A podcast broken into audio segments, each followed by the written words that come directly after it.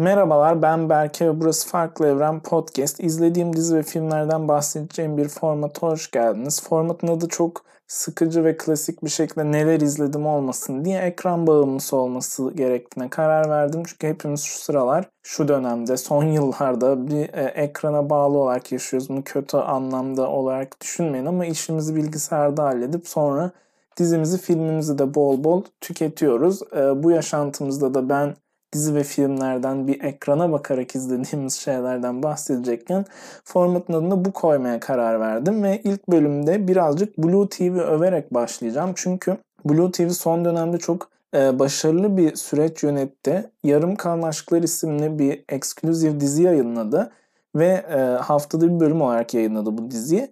Dizinin finalinin olacağı hafta e, bu Necdet İşlerli Saygı dizisi aynı zamanda Behzat Ç'deki Ercüment Çözer'i canlandırıyor Necdet İşler orada.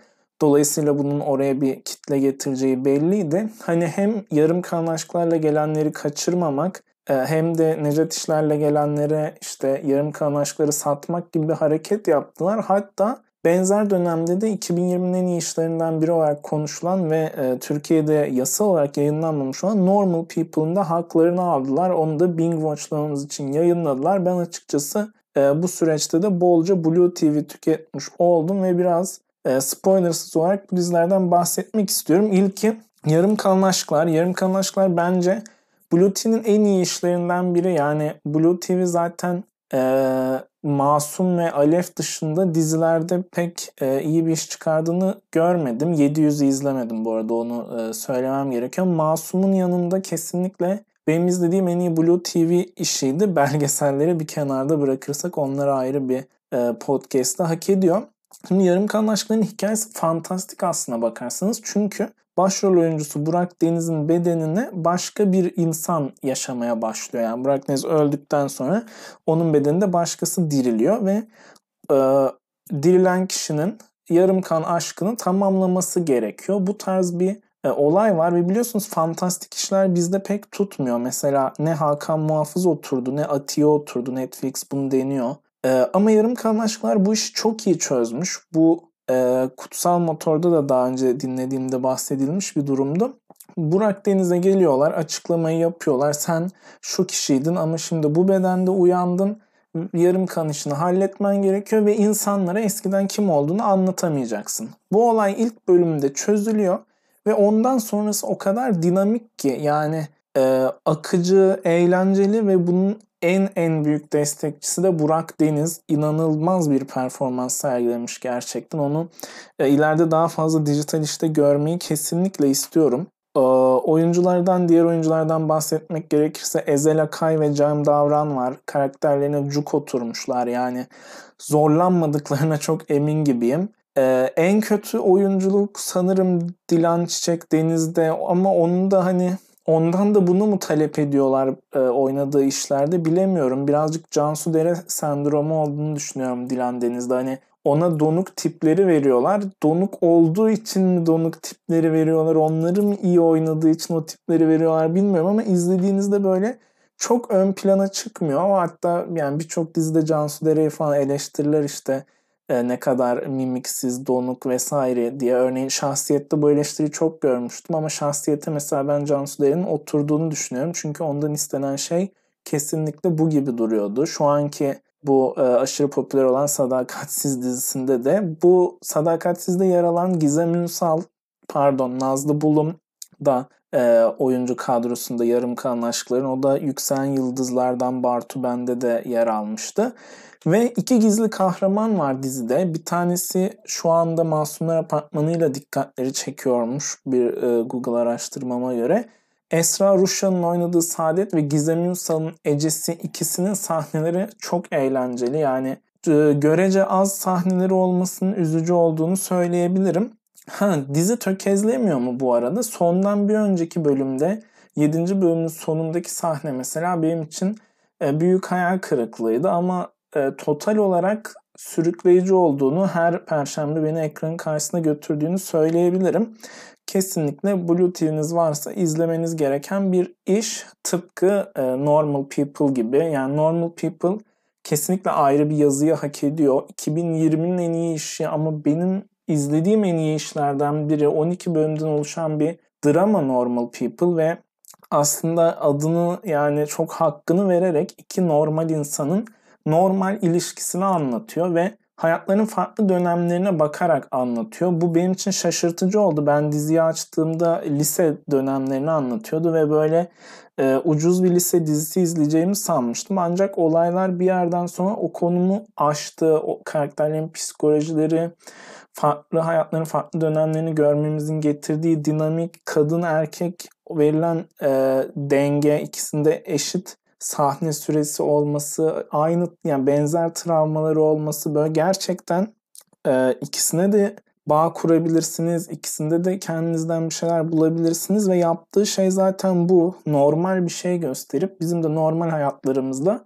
bununla karşılaştığımız için bu diziyi beğenmek. Ee, olay tamamen bunun üstüne kurulu ama bu sadeliği vermek bence birçok komplike şey yapmaktan daha zor. Yani e, dizinin içinde öyle anlar var ki gerçekten size tamamıyla geçiyor ve bunu böyle e, ergen alacakaranlık bir noktadan falan da yapmıyorum yani. Açıkçası belli bir yaşın üstündeki insanların da izleyip kendinden bir şeyler bulabileceği ve bunda da yani gerek görüntü yönetmenliği gerek kitabın başarısı kitabı okumadığım kitaptan uyarlanmış ve e, yazarın da bu arada senaryoda parmağı var. Bu her türlü uyarlamanın kalitesini yükselten bir şey oluyor. Normal People'da da bunu görebiliyoruz ve Connell'ı oynayan arkadaşın mükemmel oyunculuğu onu da ayrıca e, takdir etmek lazım. Normal People'ın ne kadar muazzam olduğu ile ilgili e, ayrı bir yazı daha yazmayı planlıyorum bu arada. Çünkü detaylarıyla övülmesi gereken bir iş.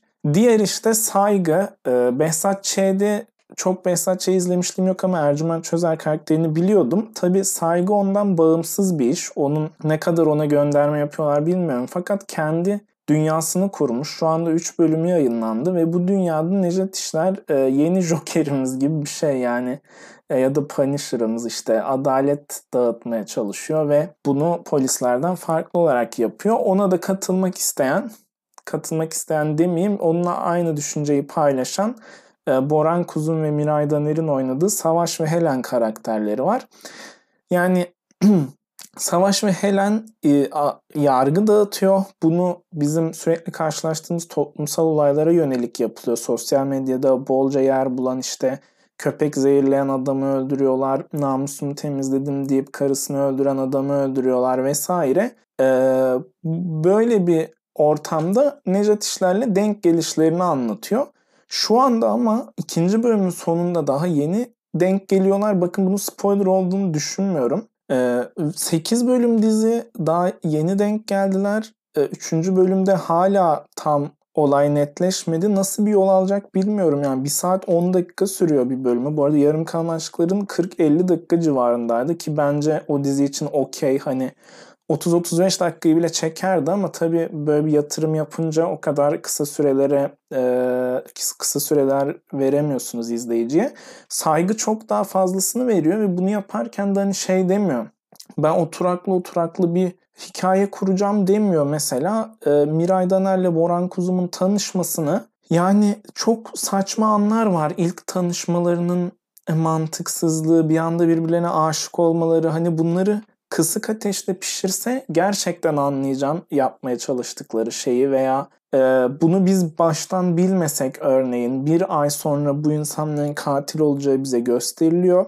Sonra bir ay öncesine gidip nasıl tanıştıklarını görmeye başlıyoruz ve e, bu hiçbir şey katmıyor hikayeye açıkçası. Özellikle de e, Necdet İşler'in de ekran süresini çok düşürmüş. Bu arada Necdet İşler'in yancısı da Erkan Can ve ikisi de e, Ezel Akay'la Cem Davran'da bahsettiğim gibi kesinlikle kendilerine çok cuk oturan karakterleri oynuyorlar ve zorlanmıyor gibi duruyorlar onlar da. Bakalım geri kalan 5 bölümden hani ümitliyim. Evet bu çok sıradan bir hikaye kendi adaletini dağıtan adam ama ülkemizde böyle şeyleri çok görmediğimiz için izliyoruz. Tabi bunu bir de biraz daha farklılaştırıp heyecanlaş heyecan katabilirlerse çok daha güzel olacağını düşünüyorum. Yoksa yani toplumsal yaralara bastığı parmak bile çok e, kör göze parmak oluyor. Yani bunun bu hiç yapılmadığı için yaptıkları olay kesinlikle takdire şayan.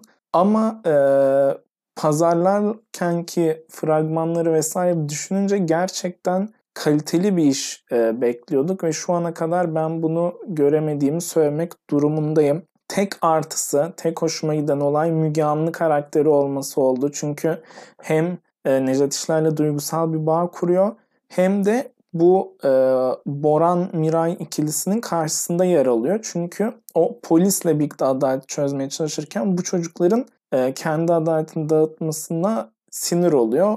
Ve bir yandan da tabii ki polisle bağlarından da Nejat yararlanmaya çalışıyor. Öyle enteresan e, durumlar var. İzlerseniz göreceksiniz ve tabii ki de şu anda Behzat Ç'de de hiçbir alakası yok. Yani Behzat Ç'yi seviyorduk geldik e, diyenler için bir şey vaat ettiğini düşünmüyorum.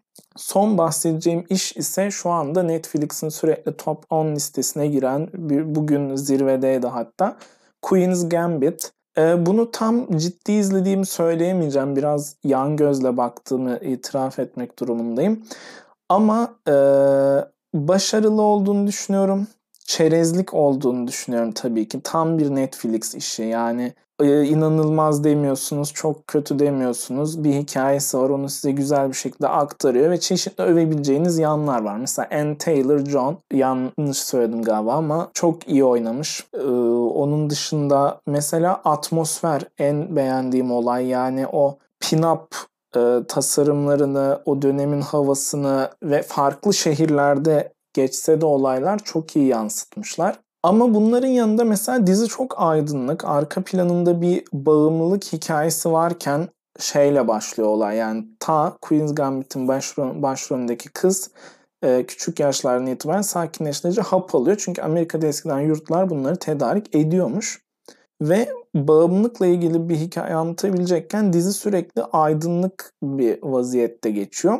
Bu arada söylemedim ama biliyorsunuzdur diye mi düşündüysem artık e, satranç arka planı var. Yani e, kız satrançta çok yetenekli ve onun maceralarını izliyoruz. Kesinlikle de zaten satranç aplikasyonlarının indirilmesinin çok artmasını son dönemde şaşırmamak gerekiyor. Çünkü gerçekten oynayasınız geliyor. Yani bu en son böyle bir hissiyatı ben Stephen Zweig'in satranç kitabını okurken yaşamıştım. O benzer atmosferi size e, yansıtıyor. Satranç oynarken karakterlerle birlikte yani anlamasanız bile bir şekilde geliyorsunuz. Zaten çok fazla tahtayı da göstermiyor. Neyin nereye gittiğini anlamasanız da o heyecana bir şekilde kapılıyorsunuz. Ama yani hani 10 üzerinden 7 civarlarında kalacak e, bir iş durumunda şu anda. Feminist tarafı var. Bu feminist tarafı bana böyle En Biten İyi isimli bir aile dizisi vardı veya Enola Holmes. Hani oradaki gibi bir e, sevimli genç kız karakter çevresinden gelişen feminist olay şeyin izliyoruz yani işte erkek dedektiflerle mücadele eden Enola bıyık takıp geziyordu. Burada da tamamen erkek egemen bir e, satranç dünyasında şu an adını hatırlayamadığım kızımızın e, maceralarını izliyoruz. Bu şekilde bu sıralar izlediğim e, dizilerden bahsetmiş oldum. Bir sonraki bölümde de büyük ihtimalle Mubi'nin e, Nuri Bilge Ceylan ayı düzenlemesiyle filmlerden bahsediyor olacağım diyerek e, herkese iyi seyirler diyorum.